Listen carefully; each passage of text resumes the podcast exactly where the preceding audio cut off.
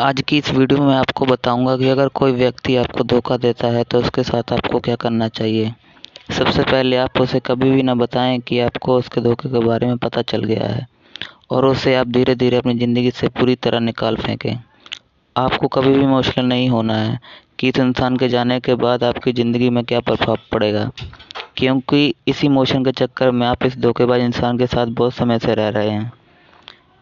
अगर कई बार लोगों के मन में विचार आता है कि इस धोखेबाज इंसान से हम बदला लेना है, आपको बिल्कुल ऐसा नहीं करना है। आपको उसे गलती समझकर अपनी ज़िंदगी से निकाल देना है। एक और बात याद रखना कि जो व्यक्ति आपको धोखा दे रहा है उसे आपको बार बार मोहलत भी नहीं देना है कि वो सुधर जाएगा, क्योंकि जो व्यक्ति आपको एक बार धोखा देता है वो आपको बार बार धोखा दे सकता है। इसलिए याद रखिए, जो व्यक्ति आपको धोखा देता है उसे अपने जीवन से निकाल फेंकिए। अगर ऑडियो पसंद है तो लाइक शेयर ज़रूर कीजिए।